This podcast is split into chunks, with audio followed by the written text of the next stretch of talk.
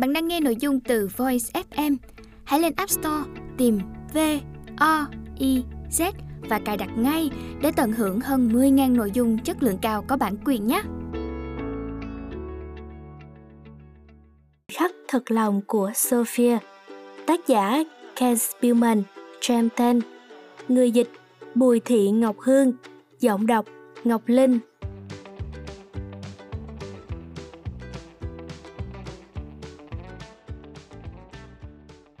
Chương một. Kỳ nghỉ đã trôi qua một nửa và Sophia cảm thấy mừng. Trước khi rời nhà, cô đã cãi rằng năm ngày trên đảo là không đủ lâu. Thậm chí còn chưa được một tuần. Sophia nũng nịu. Tại sao chúng ta không thể ở lại đó một tuần được ạ? À? Cô em gái Samantha cũng đồng ý. Một tuần thì tốt hơn chứ, chị nhỉ? Nhưng chỉ sau hai ngày, kỳ nghỉ dường như kéo dài lê thê. Năm ngày là quá dài. Hòn đảo là một hòn đảo, còn khu nghỉ mát bãi biển. Ừ thì cũng có liên quan đến biển đó. Có một hồ bơi bên bờ biển, bốn nhà hàng bên bờ biển và thêm các bãi biển nữa. Ngày qua ngày cũng chỉ có lựa chọn là bơi, lặn hay thuê cái gì đó có thể chèo hoặc phóng tới lui trên mặt nước để giết thời gian. Điều đầu tiên Sophia nhận thấy là ở đây vắng bóng những đứa trẻ cỡ tuổi cô. Mọi người đều ở trong những căn nhà gỗ riêng. Một số căn được dựng trong rừng mưa nhiệt đới và một số căn khác, giống như căn ba chọn, được dựng trên cột gỗ ngay trên bãi biển. Nơi này rõ ràng là dành cho người già, Sophia nói, hoặc các cặp đôi mới cưới, chứ không phải là cho tụi mình. Đêm đến trong căn nhà gỗ, họ có thể nghe thấy tiếng sóng vỗ nhẹ bên dưới. Mẹ nghĩ âm thanh này thật yên bình. Còn ba thì đùa rằng, chắc là ông đã chết và được lên thiên đường rồi. Sophia và Samantha thì ước gì có thể bật tivi lên để không phải nghe thấy âm thanh đó. Nhưng ba mẹ không cho. Trời còn nóng nực nữa chứ. Kể cả ngày sát mặt nước mà vẫn nóng. Và những cơn gió nhẹ khi thổi đến cũng chẳng thể nào thay thế được máy điều hòa. Mới bơi hay tắm năm phút trước thôi mà Sophia đã nói với ba rằng người cô lại nhớp nháp trở lại rồi. Còn nóng quá, Sophia càu nhàu. Còn nóng, nhớp nháp và chán. Chán? Bố nói. Con chán hả? Sophia nhún vai. Chúng ta đang ở đây, ngay trên một hòn đảo thiên đường, mà con thấy chán à? Sophia lại nhún vai. Ba nhìn mẹ rồi thở dài. Được rồi con yêu. Ừ thì chán. Ba mẹ đã mua cho con một quyển sách ở sân bay. Nhớ không nào? Sao con không đọc nó đi? Con đọc ở nhà rồi ạ. À. Sophia nói. Con tưởng đây là kỳ nghỉ chứ.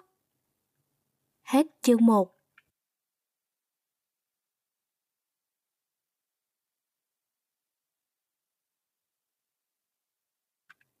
Chương hai. Sophia cảm thấy cứ như mình đang bị đắm tàu và cô có thể nghĩ đến những người tuyệt vời hơn để cùng đắm tàu chứ không phải là ba mẹ và đứa em gái phiền phức này. Lúc ở nhà, Samantha đã đủ gây phiền toái rồi. Nhưng ít ra ở đó, Sophia còn có thể đóng cửa phòng để thoát khỏi những trò hề trẻ con của em mình. Ở nhà còn có tai nghe để chặn những câu nói ê a của Samantha về những điều ngớ ngẩn nhất. Còn ở đây, theo ba mẹ thì điện thoại di động và các thiết bị điện tử khác không thuộc về chốn này. Nhưng tại sao chúng ta không thuộc về nơi này ạ? À? Sophia thắc mắc. Vì chúng sẽ khiến ta nhớ rằng đây là thế kỷ hai mươi mốt sao ạ? À? Bà bật cười, nhưng mẹ muốn giải thích. Sophia ơi, mẹ đã nói với con là mình cần kỳ nghỉ này để dành thời gian bên nhau, phải không nào? Ý của mẹ là thực sự dành thời gian cho nhau. Ba và mẹ vẫn còn nhớ đến những kỳ nghỉ mà ba mẹ đã trải qua khi ở độ tuổi các con. Những khoảng thời gian như thế này rất quan trọng, chúng sẽ tạo nên những kỷ niệm. Sophia không hiểu. Vậy tại sao mẹ lại không muốn kỷ niệm của con, bao gồm cả những bài nhạc mà con yêu thích? Mẹ vẫn không chịu. Con hãy nghĩ về một buổi tối điển hình ở nhà mình mà xem. Mẹ nói, bà con xem thời sự. Nếu dọn rửa chén bát xong, thì mẹ sẽ dùng máy vi tính. Con làm bài tập về nhà và đeo tai nghe nhạc. Còn Samantha thì chơi điện tử trên di động của ba. Sophia có thể hình dung ra khung cảnh mẹ đang mô tả. Cô đã là một phần của khung cảnh đó hàng trăm lần và sẽ tiếp tục là một phần của nó, ít nhất cũng hơn một ngàn lần nữa. Con hiểu mẹ đang nói gì mà, phải không? Mẹ tiếp tục. Con yêu à, đó không thực sự là ở cùng nhau, đúng không con?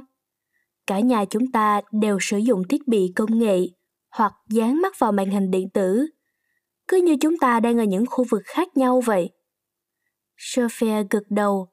Cô hiểu những gì mẹ nói, nhưng lại càng có cảm giác đắm tàu hơn bao giờ hết. Hết chương hai.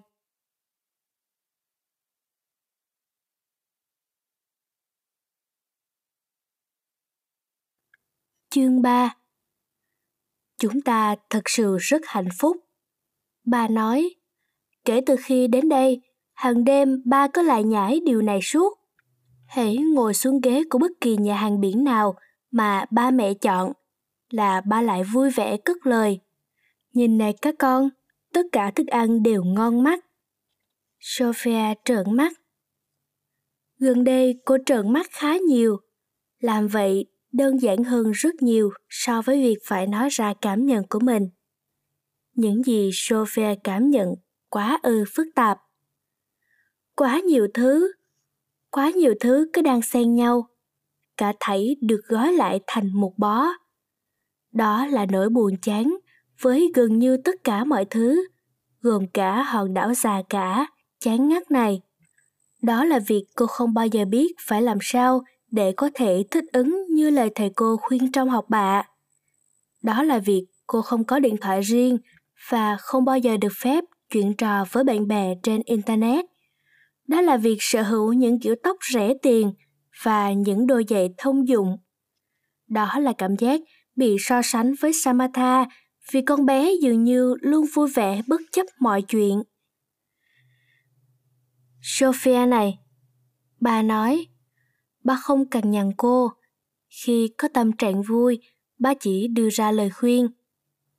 Con sẽ không bao giờ có thể thực sự tận hưởng cuộc sống nếu con không học cách trân trọng những gì con có. Hãy nghĩ đến tất cả những điều kinh khủng đang xảy ra trên thế giới xem. Mẹ tiếp lời. Và những người không có gì nữa. Mẹ kể cho cô nghe về cơn sóng thần đã san bằng toàn bộ khu nghỉ dưỡng cách đây mười năm. Thật khủng khiếp. Người ta phải đu bám vào cây dừa để sống sót. Chúng ta thực sự rất may mắn. Bà cảm thấy hạnh phúc, còn mẹ cảm thấy may mắn. Nhưng những gì ba mẹ cảm nhận không khiến Sophia hết chán nản. Không hiểu sao nó càng khiến cô cảm thấy khó chịu hơn.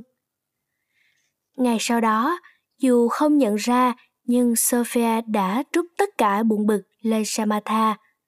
Cô cảm thấy như thể mọi lời nói và hành động của Samantha đều cố ý tra tấn cô kiểu gì đó.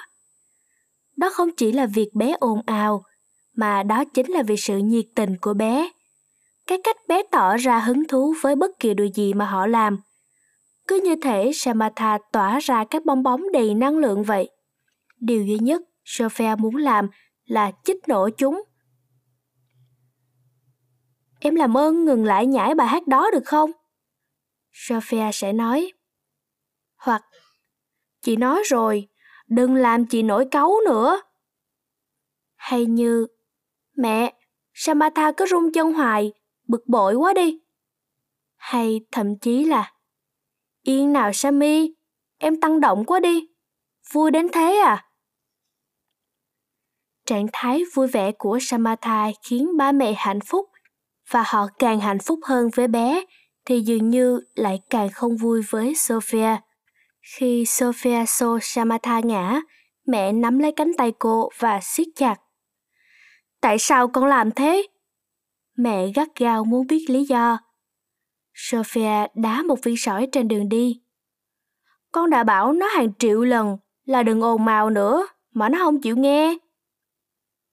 Đó không phải là lý do để con xô em, đúng không?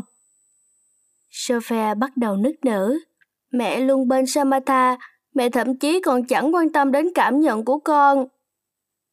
Nói cho ba mẹ biết cảm nhận của con đi nào, Sophia. Sao con không nói với ba mẹ? Con muốn một gia đình khác. Sophia khóc rống lên. Và con muốn về nhà. Hết chương ba.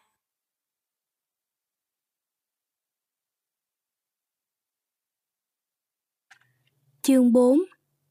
Cuối cùng họ rời hòn đảo. Chiếc thuyền đưa họ đến một hòn đảo lớn hơn.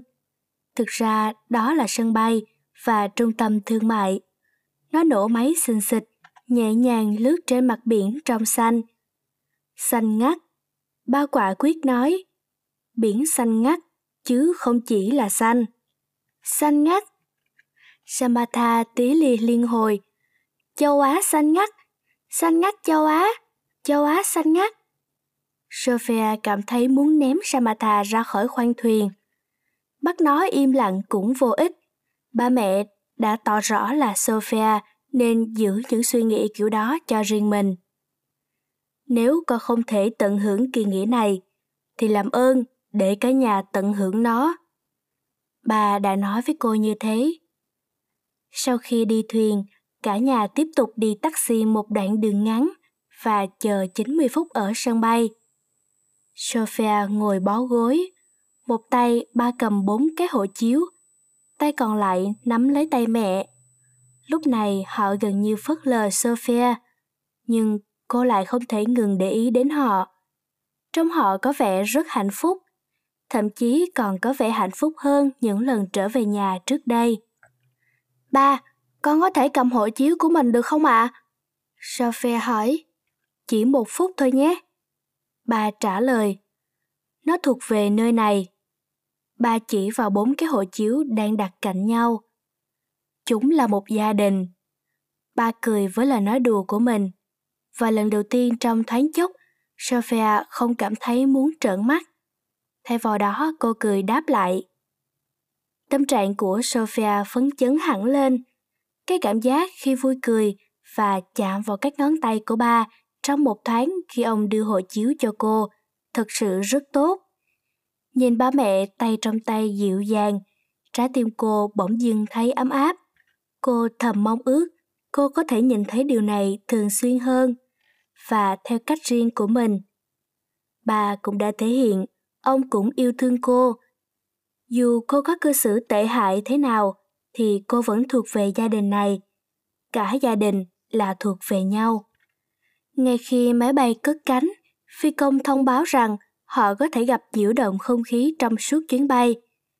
Tín hiệu đài an toàn tiếp tục mở, rồi chẳng bao lâu sau, máy bay bắt đầu xóc nảy và rung lắc khi xuyên qua cái đám mây dày đặc. Ngồi cạnh Sophia, Samantha bắt đầu run rẩy, môi dưới của bé rung bần bật và hai mắt đậm nước mắt. Sophia nắm lấy tay em. Đừng sợ, đó chỉ là những đám mây thôi. Cô nói với em, chúng ta sẽ ổn mà. Em có biết cái đám mây chỉ là nước thôi không? Rất nhiều giọt nước nhỏ xíu và nước nặng hơn không khí.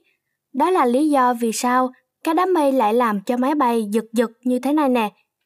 Sophia cầm tay Samantha lắc nhẹ trong không khí. Làm thế này vui hơn đó. Samantha cười. Sophia bắt gặp ánh mắt mẹ khi bà nghiêng cổ nhìn hai chị em qua khe hẹp giữa hai cái ghế trước mặt. Chúng ta sắp về đến nhà rồi các con à. Vui vẻ lên nhé, mẹ nói. Sophia mấp máy môi, tạo khẩu hình con yêu mẹ, và mẹ mỉm cười. Lúc sau, Sophia quyết định sẽ nói to câu đó với mẹ. Cô biết mình đã có thái độ vô ơn, Nhưng ba nói đúng, họ hạnh phúc. Và trong tất cả mọi thứ, cô cảm thấy biết ơn thì không có gì lớn hơn tình yêu thương. Hết chương bốn.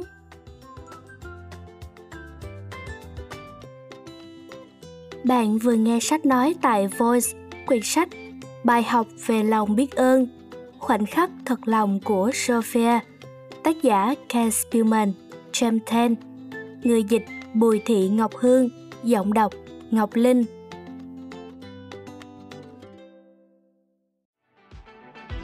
Voice ép em, ứng dụng sách nói chất lượng cao, kho sách nói lớn nhất Việt Nam, từ các tác giả sách bán chạy nhất, cùng nhiều thể loại nội dung khác, podcast, sách tóm tắt, truyện thiếu nhi, thiên và ngủ, chia theo các hạng mục dễ tra cứu và được thể hiện qua các dòng đọc mượt mà. Hẹn giờ tắt để nghe trước khi ngủ. Điều chỉnh tốc độ nghe phù hợp với bản thân. Tải xuống để nghe không cần mạng. Chế độ lái xe, thao tác đơn giản và an toàn. Gần hai mươi nghìn người đã sử dụng và hài lòng. Còn bạn thì sao? Tải ứng dụng Voice ép em trên App Store hoặc Google Play để được nghe thử miễn phí ngay hôm nay. Voice ép em, lắng nghe mọi lúc, bên bạn mọi nơi.